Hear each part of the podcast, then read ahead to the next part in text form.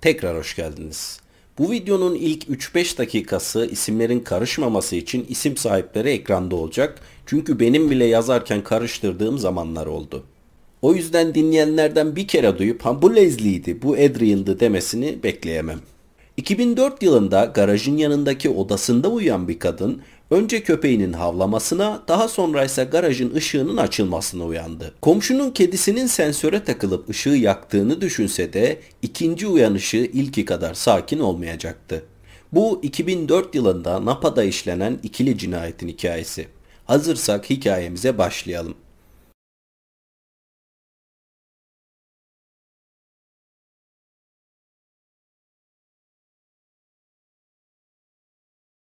Napa, Kaliforniya'da 2004 Cadılar Bayramı akşamı hava çok güzeldi. Gökyüzü tertemizdi ve hava üşütmeyecek derecede serindi. Cadılar Bayramı'nın en gözde sokaklarından biri olan Dorset sokağında vampirler, prensesler, zombiler kapı kapı gezip şeker topluyordu. Napa devasa üzüm tarlalarıyla Amerika'nın en önemli şarap üreticilerinden birisi. Napa'nın ünlü olduğu bir diğer şey ise 75 bin nüfusuna rağmen hala küçük bir kasaba gibi gözükmesi ve çok güvenli olması. 2002 ve 2004 yılları arasında Napa'da bir tane bile cinayet işlenmemişti.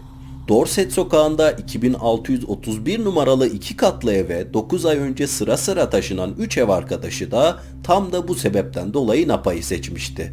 Bu ev arkadaşlarından ikisi Leslie ve Adrian tüm akşamlarını kapılarına gelen çocuklara şeker vermekle geçirdi. Bu evde geçirdikleri ilk Cadılar Bayramı'nın heyecanı dışarıdan da görülebilir bir haldeydi. Kapının önüne astıkları kocaman cadı maketinin yanından ne zaman birileri geçse hep bir ağızdan onları korkutmaya çalışıyor ve bunu yaparken çok eğleniyorlardı. Bu kocaman cadı maketini yapan Adrian'dı. Adrian mühendislik bölümünden mezun olmadan önce bile bir şeyleri birleştirmeyi, tasarlamayı çok seviyordu. Leslie ise eski bir güzellik kraliçesiydi. Hayatının 15 yılını baleye adamıştı. Şehirdeki üzüm tarlalarından birini ziyaret ettiğinde iş teklifi alması sadece 20 dakika kadar sürmüştü ve 6 ay içinde iki kere terfi almıştı güzellik 10 para ediyormuş sanki. Eve şeker istemek için gelen çocuklar bile Leslie'den gözlerini alamıyordu. Üçüncü ev arkadaşı olan Lauren Minza aralarında en sessiz olanıydı. Bir voleybol koçu olan Lauren sahadaki öğrencilere emirler yağdırırken ve bağırırken hiç zorlanmıyordu. Ama saha dışındaki insanlarla konuşmaya gelince iş biraz tersine dönüyordu. Onun adına konuşmaları yapan kişi Adrian'dı. Üçlü arasından eve ilk taşınan Lauren ve Adrian'dı. 2001 yılında üniversiteden mezun olduktan sonra Adrian çocukluğunu geçirdiği Napa'ya geri dönmüştü. Dönüşünden kısa süre sonra Napa Sanitasyon Merkezi'nde mühendis olarak işini de bulmuştu. Ayrıca en yakın arkadaşını da. Ve bu iş arkadaşı sayesinde 2003 yılında yeni ev arkadaşı olacak Adrian'ı tanımıştı. Adrian'la birlikte voleybol dersleri almaya karar veren ikilinin yolları da voleybol eğitmeni olan Lauren'la kesişmişti. 2004 yılı Şubat ayında Lauren Dorset sokağında küçük bir ev bulduğunda Adrian'a kendisiyle yaşamayı teklif etmişti. Leslie ikiliye 4 ay sonra katılmıştı. Birlikte yaşamaya başlayan üçlü erkek arkadaşlar konusunda bir kural koymak zorunda kaldı. Eğer birisi erkek arkadaşıyla zaman geçirecekse bunu çok nadir ve sessiz bir şekilde yapacaktı. Ya da geceyi erkek arkadaşının evinde geçirecekti. Bu kuralı ilk çiğneyen Leslie oldu. Cadılar Bayramı'ndan 3 gün önce 28 Ekim günü Leslie erkek arkadaşıyla öyle gürültü yapıyordu ki diğer iki ev arkadaşı uyumakta çok zorlanmıştı. Yaptığı hatanın farkında olan Leslie ev arkadaşlarına bir özür maili attıktan sonra bir toplantı yapan üçlü ev kurallarına uyacakları konusunda birbirlerine tekrar söz verdi. Üç gün sonra Cadılar Bayramı geldiğinde her şey tekrar düzelmiş gibiydi. Ev sahiplerinin tuttuğu bahçıvan dışarıda çimleri biçiyor, Lauren dışarıda alışveriş yapıyor, Leslie ve Adrian da mutfakta Cadılar Bayramı temalı kekler yapıyor, bir dahaki tatilleri olan şükran günlerini nasıl geçireceklerini planlıyorlardı. Saat akşam 9 olduğunda tüm şeker toplayan çocuklar eve çekildi ve Cadılar Bayramı kutlamaları son buldu. Üç ev arkadaşı da boşalmış şeker kaplarını ve kek tepsilerini yıkadıktan sonra yeni bir iş haftasına başlamak üzere sakin bir pazar akşamı geçirmek üzereydi. Aralarından dışarı çıkma planı olan tek kişi Adrian'dı. Leslie ve Lauren o akşamı televizyon izleyerek geçirmek istedi. Bu sırada erkek arkadaşını ziyaret eden Adrian'ın ziyareti tartışmalı geçiyordu. Adrian ilişkilerinde ciddi bir adım atıp evlenmeye hazırken erkek arkadaşı değildi. Erkek arkadaşının yanından saat 10'da ayrılıp eve sürerken tek düşündüğü şey arkadaşı Lily'ydi. 4 ay önce kendisi de böyle bir şey yaşamıştı. Ama evlilik planlarını erteleyen kişi Lily'ydi. Erkek arkadaşı değildi. Saat akşam 10.30'da eve geldiğinde Lauren'a ve köpeği Chloe'ye selam verip odasına çekildi. Saat 11'de uyanık olan son kişi olan Lauren ev kuralları gereği tüm kapı ve pencerelerin kapalı olduğundan emin olduktan sonra ışıkları kapadı ve yatağına girdi. İki buçuk saat sonra gece bir buçukta köpeği Chloe'nin havlamasına uyandı ve camının hemen yanındaki garaj ışığının yandığını gördü. Komşunun kedisinin geçerken sensöre yakalanmış olabileceğini düşünüp arkasını dönüp uyumaya çalıştı. Birkaç dakika sonra tekrar uyanmak zorunda kaldı. Bu seferki ses dışarıdan değil, evin içinden geliyordu. Köpeğinin hırlamasından duyabildiği kadarıyla birisi evin içindeki merdivenleri kullanarak yukarı çıkıyordu. İlk düşüncesi Leslie'nin yine ev kurallarını çiğneyip eve erkek arkadaşını getirdiği ve onunla birlikte sessizce yürüyerek yukarı çıkma çabasını duyduğuydu. Bu yüzden köpeğini susturup uyumaya geri döndü. Ama çok geçmeden bir çığlık sesi daha geldi ve bu çığlığın acıdan atıldığı çok belliydi. Yatağından fırlayan Lauren çok geçmeden ikinci çığlığı duydu. İkinci çığlığın gelmesinin ardından odasının hemen üzerinden gelen boğuşma seslerini dinledi. Daha sonra ev arkadaşının çaresiz yardım çığlıklarını dinlemek zorunda kaldı. Işığını açmadan kapısını açıp karanlık koridora bir adım attığında korkudan donup kaldı. Yukarıdaki her kimse koşarak aşağıya doğru geliyordu. Köpeği Chloe'yi aldıktan sonra koşarak arka kapıdan çıktı ve koşmaya başladı. Ama bir hata yapmıştı. Arka bahçeleri 2 metrelik çitlerle kaplıydı. Hatasını fark eder etmez kalın çimenlerin arasına girip eve giren her kimse kendisini takip etmemesini umut etti. Birkaç saniye sonra mutfaklarının sürgülü camının çekildiğini duydu. Bu sesin bir anlamı vardı. Evdeki her kimse kendisini takip etmiyordu. Çünkü mutfak evin ön tarafındaydı. Evin ön tarafından gelen kaçma sesleri de uzaklaştığında artık tek duyduğu ses ev arkadaşı Adrian'ın can çekişen ve yardım için yalvaran çığlıklarıydı. Çimlerin arasından çıkıp mutfağa gitti ve 911'i aramak için telefonu aldı. Telefonu kulağına götürdüğünde yukarıda çıkan boğuşmada telefon kablolarının koparıldığını öğrendi. Yukarıda neler olduğunu görmek için çıkmadan önce derin bir nefes aldı. Eve giren her kimse gitmiş olmasını umut ederek parmak uçlarında yukarıya çıktı. Merdiveni çıkarken korkuluktaki kırmızı sıvılara dokunmamaya çabalıyordu. Çünkü o sıvıların kan olduğunun farkındaydı. Adrian'ın odasının önüne geldiğinde ilk fark ettiği şey çıplak ayaklarının altındaki kan gölüydü. Kapıyı ufacık araladığında yerdeki kırık gece lambası gözüküyordu. Gece lambasının hemen yanında Adrian'ın cansız bedeni vardı. Yüzü, boynu ve kolları kan içindeydi. Kapıyı tamamen açtığında yatağın üzerinde yüzüstü yatan diğer ev arkadaşını gördü. Sırtında ve kollarında derin kesikler vardı. Korkusundan geri geri adımlar atarken yerdeki kan gölünden ayaklarının kaymamasına dikkat ediyordu. Aşağıya inip odasına doğru koştuktan sonra cep telefonundan 911'i aradı. Saat 2.13'te polisler ve sağlık ekipleri geldiğinde Lauren ve köpeği Chloe Lauren'ın arabasının içinde oturuyordu.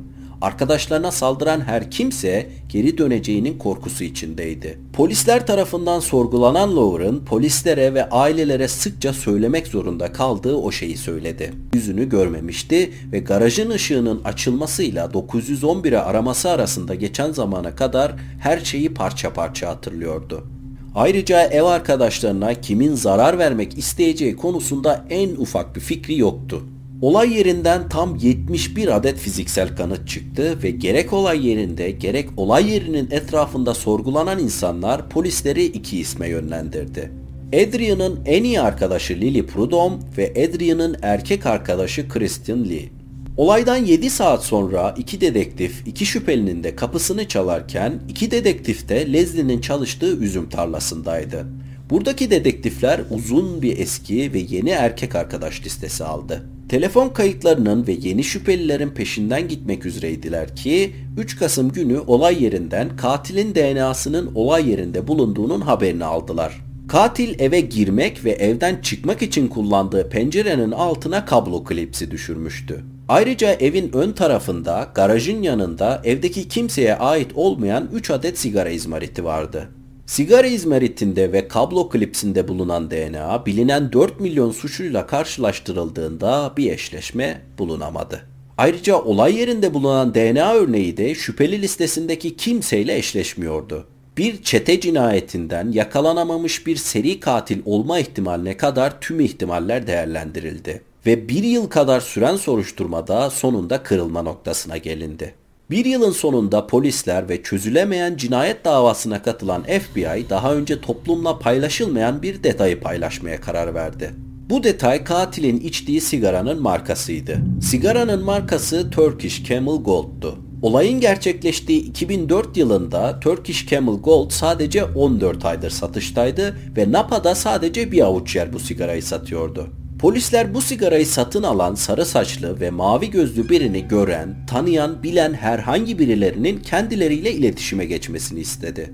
Televizyonda şüphelinin ve içtiği sigaranın markasının haberlerini olay yerinden yaklaşık 2 kilometre uzakta yaşayan bir adam da takip ediyordu. Olayı polisten dinledikten sonra internette olayla ilgili bulabildiği tüm haberleri okudu ve haberleri okuduktan 5 gün sonra 27 Eylül 2005 günü karakola gitti. Karakola giden adamın ifadesine ve sonrasında polisin bulduklarına göre Leslie ve Adrian'ın başına gelenler şu şekilde.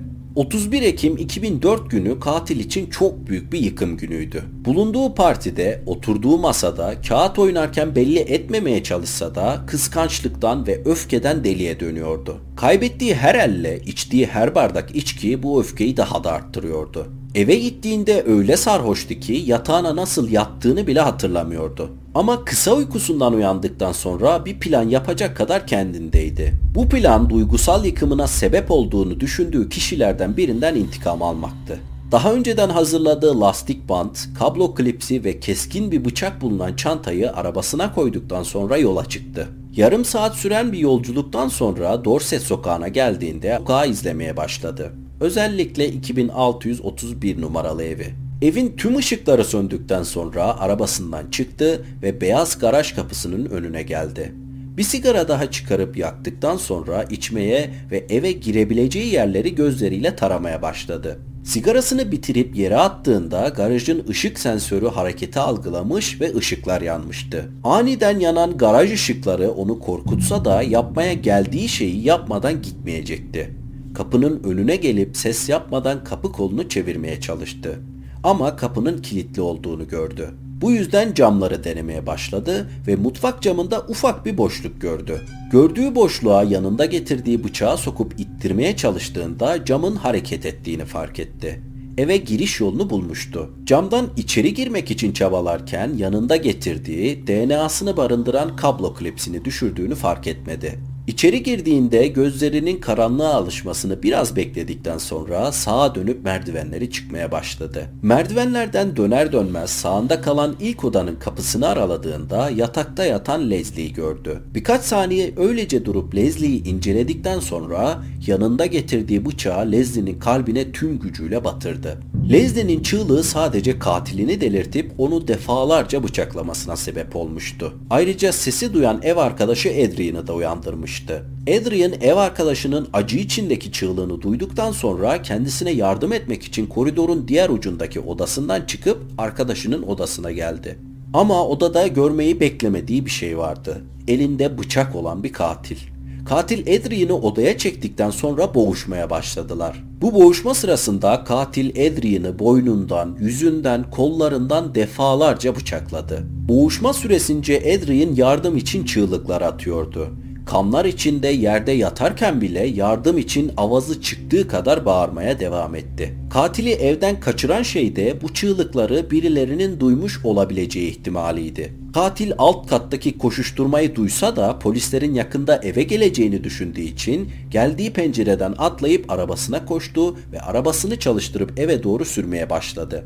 Eve geldiğinde yaptığı ilk iş kanlı kıyafetlerini çıkarıp arka bahçesinde devasa bir ateş yakmaktı. Yaktığı ateşe kanlı kıyafetlerini ve ayakkabılarını dağıttı. Lily Prodom iki arkadaşının öldürüldüğü haberini sabahın erken saatlerinde duyduğunda çok üzülmüştü. Ve bu üzüntüsünü atlatması için sürecin başından sonuna kadar yanında olan sadece bir insan vardı. Erkek arkadaşı ve arkadaşlarının katili Eric Couple. Eric Couple 2004 yılı Ağustos ayında Lily ile olan evliliklerinin ertelendiği haberini alınca yıkılmıştı. Alkol ve depresyon sorunları vardı. Ve Lily hayatındaki en önemli insanlardan biriydi. Evliliklerini ertelemelerine rağmen Lily ve Eric hala birlikte yaşıyordu ve cinayetin işlendiği Cadılar Bayramı günü de birlikte bir partiye gitmişlerdi. Kaybettiği her oyun başına içki içme cezalı oynadığı oyunda bilerek kaybetmeye başladı. Bünyesine giren alkol miktarı arttıkça düşünceleri de artık engel olamayacağı derecede artmıştı. Eğer ertelenmeseydi ertesi gün 1 Kasım günü Lily ile evlenecekti. Eric Adrian'ın Lily'yi kendisine karşı doldurduğundan emindi. Aldığı alkolle cesaretini toplayan Eric, Lily'ye bir kez daha kendisiyle evlenmek istediğini ve bunun için bir tarih belirlemek istediğini söyledi. Ama Lily ayakta duramayacak kadar sarhoş olan Eric'in bu teklifine sadece hayır cevabını verdi. Sarhoş olan Eric'i evine bıraktıktan sonra o geceyi Eric'le birlikte evde geçirmek yerine ailesinin evinde geçirdi. Erik cinayeti işlediği sırada hala sarhoş olduğu için tamamen hatırlamasa da olayın hatırladığı kısımları polisin olay yerinde bulduğu kanıtlarla eşleşmiyordu.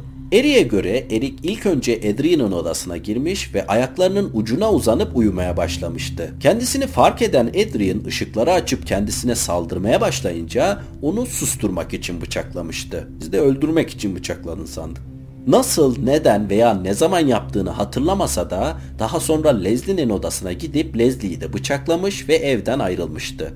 Erik cinayet hakkındaki her şeyi öylesine unutmuştu ki iki arkadaşını öldürdüğü kadınla 5 ay sonra evlendi. Erik'in o geceyi hatırlamasını sağlayan şey içtiği sigaraydı. Erik öldürülen kadınların çevresinde olup cinayetle ilgili sorgulanmayan ve DNA örneği alınmayan tek kişiydi ki bu olay için 218 kişiden DNA örneği alınmıştı. Eric gazeteden takip ettiği cinayet gelişmelerinden olay yerinde DNA ve kan örneğinin bulunduğunu biliyordu.